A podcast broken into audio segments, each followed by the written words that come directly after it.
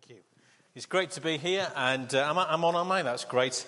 And uh, normally, when I start uh, talking, I sort of will use a photograph to or two to introduce myself. Obviously, my name is Richard, married to Kate. We've got three children, and I've got what is probably, if the PowerPoint is working, are we? Yeah, okay. So I just hit this one, and, and I've probably got the ugliest dog in the world. Her name's Dell, and uh, she's a boxer, and uh, her one saving grace is that she can pick her nose with her tongue. But I've got a better photograph to show you to introduce myself, and it's this one. This is taken by my son Stephen, who's now really embarrassed, uh, for which this week it was announced that he won Young Landscape Photographer of the Year 2012. And it's called Man in the Fog. But it gets better. Because you can see if we just. Actually, I thought, well, you know what? I can. Some people call this butchering, but I prefer to call it a sensitive sort of, uh, sort of cropping of this photograph to enhance it yet further. And here it is. and you can see that this photograph is of me.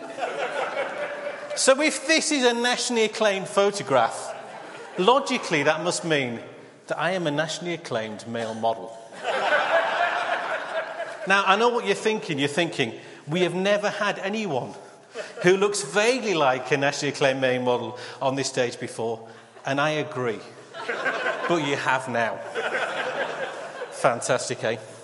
So, we're going to be continuing our series, uh, Letters for Life, looking at Paul's letters and the book of Acts and saying, well, what can we learn from these? And I've called what we're going to be talking about today, All Things for All People. And I want to start with a story, a story about a lady called Molly. This is a true story.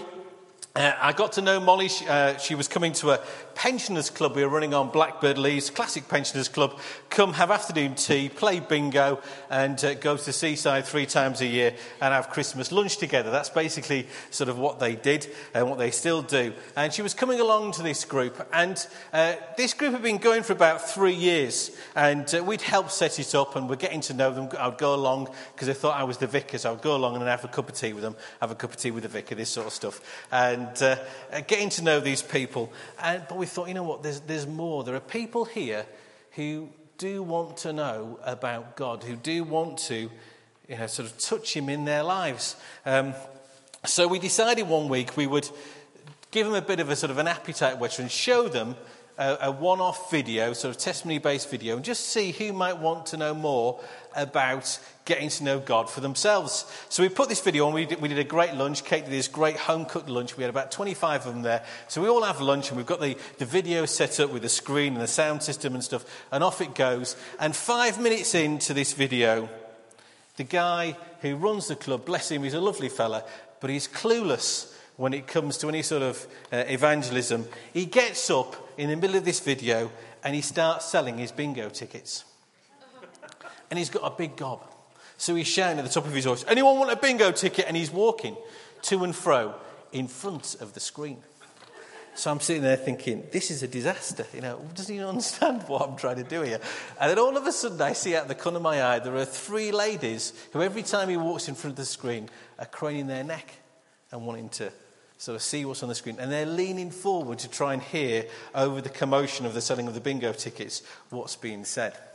One of these ladies was Molly. Afterwards, a friend came up to me and she said in a big loud voice, so everyone could hear, Some people can be so rude, can't they? Meaning this guy who was selling the bingo tickets. Fortunately, he's a bit deaf and he didn't hear. So I should quietly, cause quietly say to her, Yeah, they can be a little bit rude, can't they? I said, But you know what? This isn't the place to, to watch something like this. I was thinking of having it around my house and inviting people over for afternoon tea. We could watch these videos and talk about them. And she said, You know what? I've got a, I've got a big house. Why do we do it there? I said, All right then, let's do it there. She said, Molly, my friend, makes a nice carrot cake. I'll get her to make a carrot cake. She'll want to come along.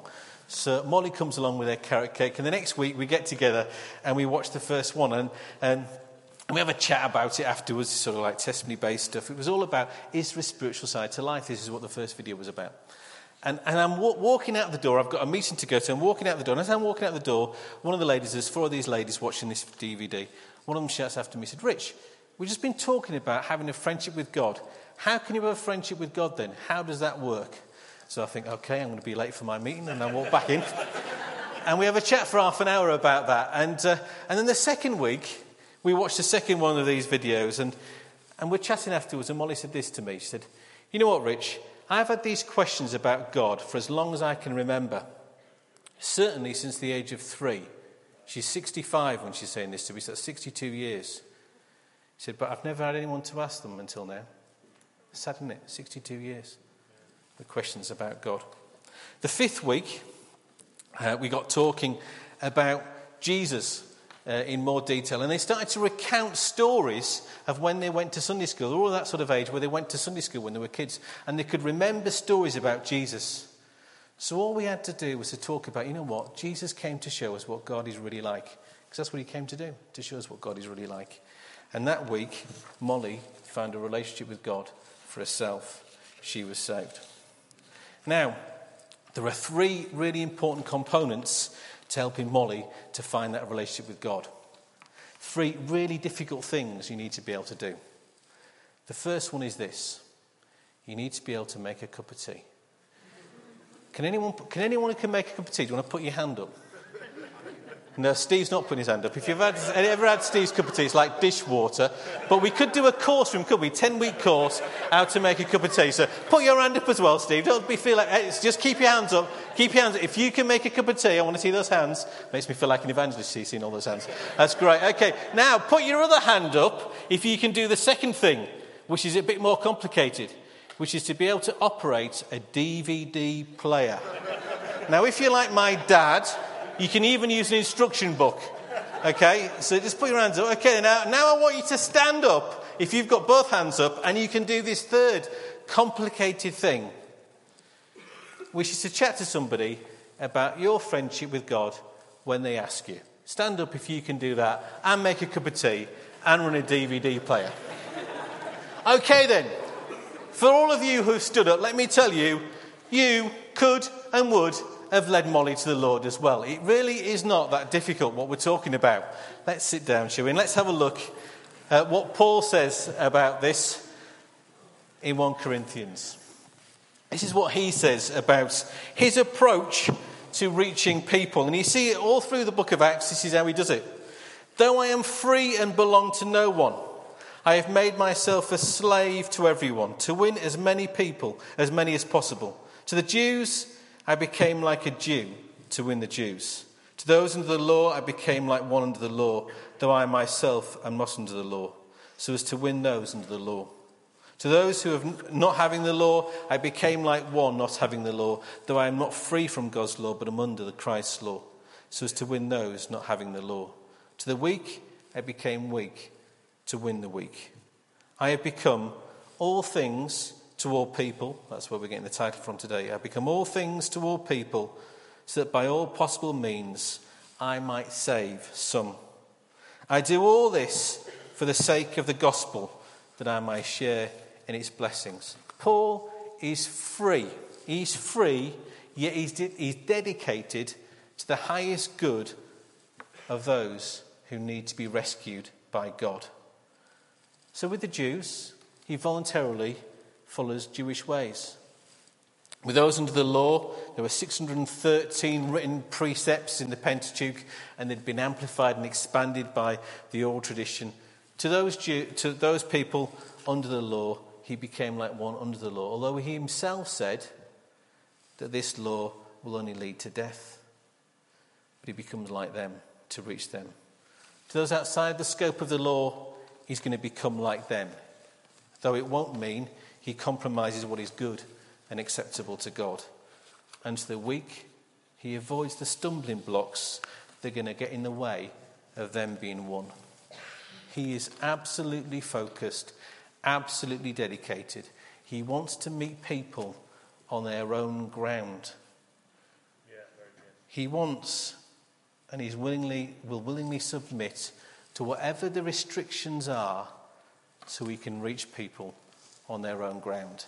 That's what he's about. He is deliberate about this because he's passionate about it.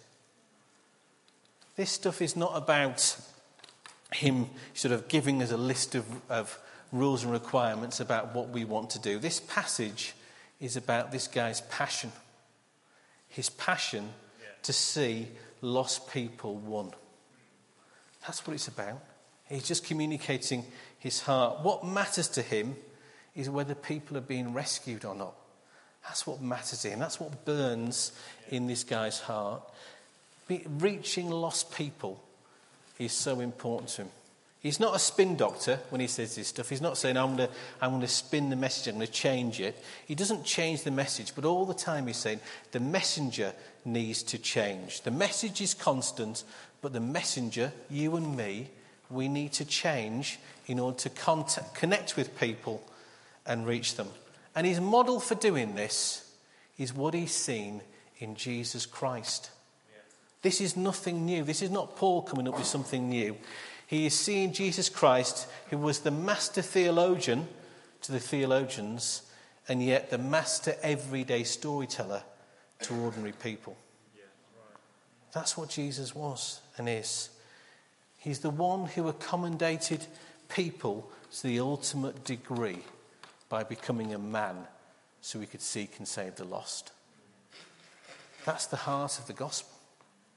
That's what this guy is talking about when he writes this passage. Jesus was and is committed to loving and serving people, to shape his words so they'll connect with people in the innermost being and reach lost people. That's what he was about, and that's what Paul has caught from him. So, what can we learn from our own lives when we read a passage like this and we look at what Paul, how he went about acting this out in the book of Acts? The first thing I'd say is this it's about heart. You catch something of the guy's heart in this passage. It's a heart that is gripped. It's gripped, first of all, with gratitude. He knows he's the worst of sinners. He says it. He knows he was a violent man who was persecuting the church, and he describes himself as a blasphemer. He knows all this, and yet Jesus has reached him and rescued him. And he knows that in the bottom of his soul. I've been rescued. He knows he's been rescued. And, he, and that, that knowledge never leaves him. It never kind of leaves the forefront of his mind. He knows what he was, and he knows he's been rescued. And so he's been gripped by this heaven sent burden to reach people like he was, people who were lost, people like what you and I were. We were lost. And he's gripped because of this by love and mercy and compassion that's flowed down from heaven. That's what this passage is about. It's not self generated, he's got this from God. It's been God given. He's, been, he's touched heaven's mercy and love and compassion, and it's that that drives him. He is not driven by some sense of obligation to reach lost people. He's driven by heaven's heart to reach lost people. And that's the first thing that we need to note. It's heaven's heart, this. This is all, what it's all about. It's heaven's heart. So when he's talking to people, you see him treating lost people with grace and respect. In in Antioch, he calls people his brothers. And when the crowd come and start worshipping him and Barnabas in, in Lystra, he doesn't tell them they're a bunch of plonkers. He gently gets them to stop doing it. But he doesn't tell them they're stupid. He's treating them with respect. He's caught something of what it means when Jesus said, I'm a friend of sinners. Aren't you glad Jesus is a friend of sinners? Yes. It means he's a friend of me. It means he's a friend of you. It's a big deal he's a friend of sinners. And this passion is burning in his heart. So, all the time, he's trying to build carefully on what people already know. All the time, he's trying to make this connection because that's the passion of his heart. He's thinking, how can I make this connection with these people? What do they understand about God and about humanity? Where are the connection points that I can start to, to build on and touch? You see, we all live in a world, even if people don't want to admit it, we live in a world that is made by God and where people that are made in his image. So, no matter what the person is, no matter what they believe or think, you will find there are connection points about God and about humanity. Things we can connect to and connect with people through. So, what does it mean for us? Well, I think first of all, it means let's never forget our own salvation. Let's look to really share life with lost people. And as we do, let's get to know their stories. And as we get to know their stories, let's, let's let heaven's compassion begin to touch your hearts. We'll find that God sees people, lost people, more as sad than as bad. He sees them as sad, not bad. And we'll start to find these contact points. Whenever I think about contact points, I'm not going to tell all the story because I've told it here before. I think of a family in Blackbird Leys called the Spices, and uh, their uh, youngest son, Jake, died um, a couple of, well, nearly three years ago, two and a half years ago now, uh, when uh, he was 15 years old. We first got to know that family when they were 10, and Jake had been diagnosed with terminal cancer. None of them were Christians. They didn't believe in God, and they said, if God did exist, why would this be happening to Jake? But they were a family that were united in pain and desperate to find hope. See, I don't think as people we're designed to live without hope. We've been designed by God to live with hope. So when you're hopeless, uh, life isn't right. And they were looking to find hope. And that was the contact point. So, over a period of four years, we had the privilege of sort of walking on a journey with them, of discovering where they could find real hope. Hope with guts. You don't find hope with guts in the face of death through nice religious platitudes or sentimentality. You don't find it there. You don't find it either in the wishy washy, everyone will make it with God in the end stuff. You find it in Jesus Christ and the truth of his death and his resurrection. That's where you find hope with guts, and that's where they found it. If we start with the heart, if we start with our hearts, then so much of the rest that Paul is talking about just follows naturally. Secondly, hearing. All begins with H. I thought I have three things beginning with H. So, first of all, the heart. Second one, hearing. He listens. He is slow to speak. He is quick to listen. He is seeking to understand what makes people tick, why they think the way they think, how he can connect with people. That's what Paul is about. That's what he's saying in this passage. We need to do the same. Slow to talk, quick to listen. If we want to just give the answer quickly, then I suggest we just put a sock in it. Because it doesn't work. It's not what people are after. They want us to listen. They want people want us to be really genuinely interested in their lives and be really genuinely friends.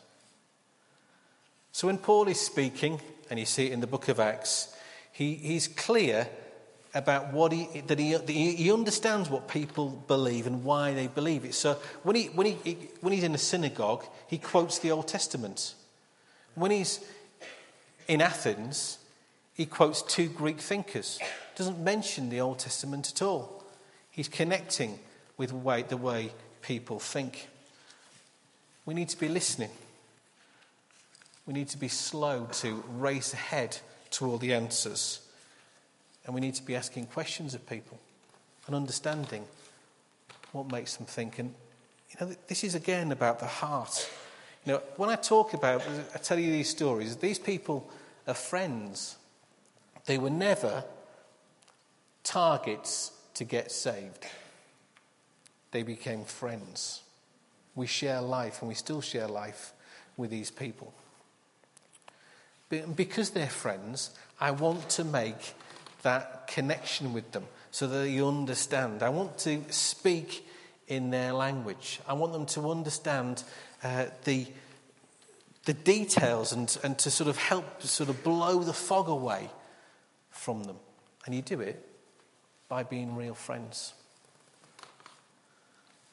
So when Paul is in the synagogue, he uses phrases and words from the Greek translation of the Old Testament. When he's in Athens, he describes God in the way that they describe God. He's all the time trying to make connections. Nelson Mandela put it like this if you, want to, if you talk to a man in a language he understands, that goes to his head. If you talk to him in his own language, that goes to his heart.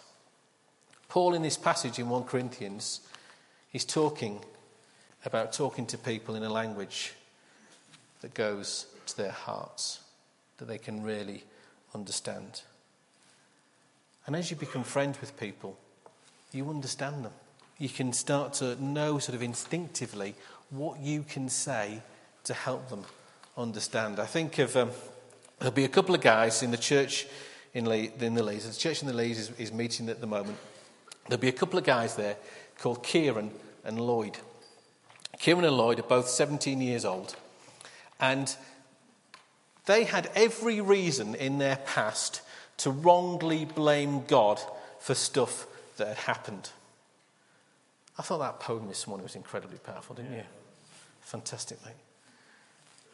You know what? You had every reason, just like these guys, to wrongly blame God. But he hasn't. He's been rescued. And these guys, Kieran, his dad left his mum when he was six months old and has never been in contact since, doesn't want to know him. And for Lloyd, his mum died in a car crash when he was three. They had every reason to blame God for the stuff that had happened, wrongly blame God. But they start to come along to some of the youth groups that some of the guys in the Leys run. And over a number of years, it's a number of years this, they, they got more and more involved and became volunteers in these youth clubs. And they started to get to know one of the youth leaders. And they knew, because they'd asked him, that he was a Christian. They knew he went to church. So they wanted to, they started to ask more questions and they started to build up a relationship with him. First key for these guys. So more post one guys, first key, build a relationship. And they started to build a relationship with him. The second thing, once they started to build a relationship with this guy, and they were seeing stuff in his life that they liked, they were getting a taste of Jesus, if you like, through his life. That was what was going on. The second key was they wanted to explore things on their own terms. They wanted to think about their own spiritual needs, think about their own deepest concerns. So we started a group called Crossfire, a youth club, which went, went alongside all the different football clubs and dance clubs and stuff we were doing. But we, we were clear about it. Said, look, Crossfire is full on about God. You can come here and find out about God if you want to. And these two lads started to come along. The third key for them was they didn't just want the theory, they wanted to experience God for themselves. And they qualified the summer before last to come to Transform. Uh, the kids in the youth group on Blackbird Leys have to qualify. They have to be serious enough to want to sort of find out about God to qualify for Transform. Because we've had too many years where we've been run ragged, sort of racing around the camp at two or three o'clock in the morning trying to find them. So we've learned from our experience, and now they have to qualify. So these guys qualified for Transform. They go to the youth tent on the first night and they experience God. Big time. In fact, what happens is the Holy Spirit, they're not saved yet, the Holy Spirit comes on them so powerfully, they are literally drunk in the Spirit. They can't walk. They get carried back to the camp. And at half 11, one of them phones his mum on his mobile phone. We just didn't see the mobile phone. We'd have taken it off him had we seen the mobile phone. And he, and he says, Hello, mum.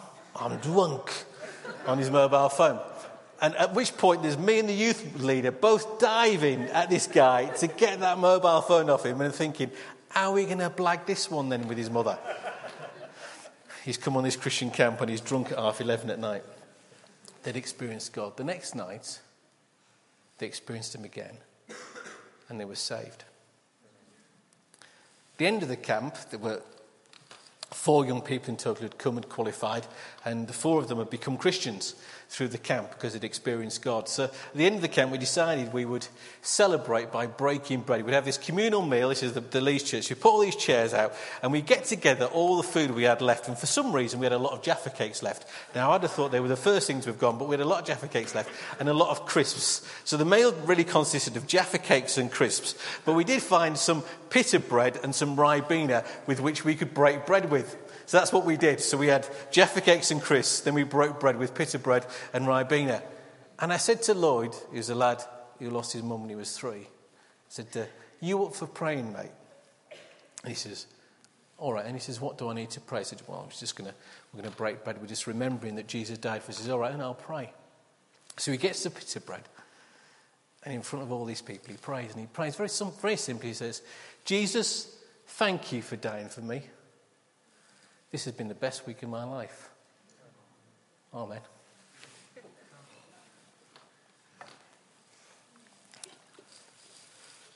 This is what it's about, isn't it? Third point, got to begin with H, hasn't it? This is God at work. To begin with H is actually all about the Holy Spirit. God is at work in people's lives. We do not see even the sort of the, the drop in the ocean of what he's doing in people's lives. God is at work. He's there to rescue. He's there before we get there. However passionate we are to see lost people saved, He is more passionate. That's what He's about. That's why Jesus came. Jesus is brilliant at saving people. He's stunningly good at it. Think of Paul, right? This guy who was, you know, persecuting the church. Whoever would have thought that this guy could get saved and write half the New Testament?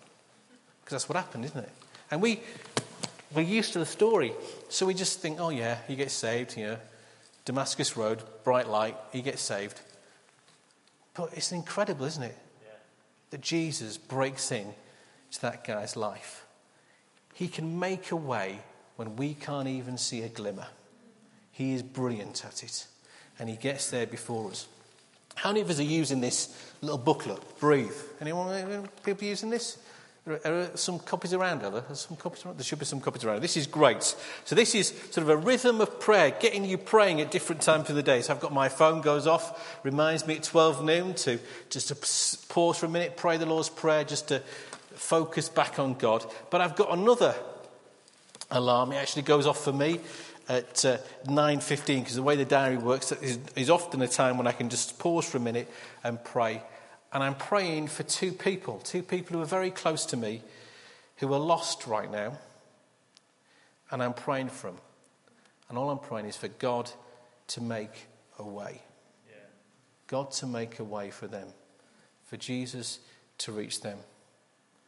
Charles Spurgeon said about prayer, he said this about prayer prayers are instantly noticed in heaven. I like that. Prayers are instantly noticed in heaven. You hear the effects of prayer when people come across your path and you start to talk to them about God. You hear what God has been doing, some of what God has been doing in their lives. He's always there before us working. We're not doing this alone. Maybe there's an openness and a longing like there was in Molly. Let me just finish by telling you another story. Uh, we were at a church, Kate and I, a, a few weeks ago, and we, we, we'd spoken, and it was after the meeting, and uh, the people who were leading the meeting came and said, Will you pray with this lady? She was uh, a young lady, about sort of late 20s. Um, and we didn't really know very much about her, so we went over and they said, Will you just pray and ask God to bless her? So we go over just expecting to pray that, God's blessing on her. And uh, she starts to talk to us, and she tells us that when she was a teenager, she got involved with a medium, the occult, right? Dodgy stuff, don't do it. But she'd done it. Uh, and she'd been supposedly healed by this medium. It's counterfeit, it was just a trapper. But over a period of time, a Christian friend of hers had got to know her and had started to pray for her. And over a period of time, it's like God had slowly started to reveal to her some of the truth about what was really going on. And she said this, she said, uh, she said I'm sure he meant well, but I think he was mistaken. She said, It feels like I'm trapped now. I'm scared that if I go away, because this guy had said to her, You've been healed by a medium because you are a medium, you need to become a medium. That's what he'd said to her. And she said, It feels like if I don't become a medium, then this healing will be lifted off me and I'll get ill again. And I feel trapped. But then she starts to talk about the fact that she sees this guy was mistaken and that she's on a journey. And as she's talking, I just get a faint impression of this painting in my mind, which is a famous painting. It's painting by Holman Hunt. There's a copy of it uh, hanging in Keble College. Anyone from Keble? Anyone from Keble? It's Keble College Chapel. It hangs one of the, one of the copies. So it's Jesus knocking at the door. A little bit religious, a little bit Victorian, but uh, this, this picture comes to mind. And I said, uh, So where do you feel you're at on your journey? And she said this I feel like I'm at a doorway. I think, excellent. so that's really interesting. I, I, didn't say about this painting. I said, I, I, felt exactly the same. Did you? I said, Yeah, I did. I said, uh, And, and what, what do you want to do? She said, I'd like to go through the door. So we were able to lead to the Lord. God had got there before us, you see. He'd done it all. All we had to do was to ask that one extra question. Let's finish with his painting. You see, the truth is that God draws close into many people, to many people's lives. That's what he's about, because he loves them and he wants to rescue them. And we only see a little bit of what he's doing. And I bet you there are people, friends of ours, where Jesus is knocking on their door just like he's doing in this painting. He's knocking on their door. I just thought fin- we could finish by praying for those friends of ours. Is that okay? Because yeah. he's knocking on their door. Lord Jesus, we want to thank you that however much we want to see you rescue people, you want it a whole lot more. And Lord, we want to acknowledge and thank you that you are an incredible, a brilliant Saviour what you can do is you know, be way beyond anything that we can imagine. And thank you, Lord. Thank you so much that you've saved us. Thank you, Lord. Thank you that you grabbed hold of us and rescued us. And we want to pray, Lord, for our friends where you're drawing close and you're knocking on their door. We want to pray, Lord, that you would make a way for them to be rescued by you, that you would reveal yourself to them that you would show them, give them a taste of your incredible love, of who you really are, of how you can transform their lives. And we want to pray for ourselves as well, Lord. We want to pray, Lord, that you would help us to catch more of heaven's heart towards lost people, more of what grips your heart, and help us to connect with them, understand them, work hard at that, and connect with them. Amen. Just as I finish, just one last thing. Maybe this painting is just what's been happening to you recently. You know that God has drawn close and He's knocking on your door. Can I encourage you? Don't miss it. There are times in your life when He draws close.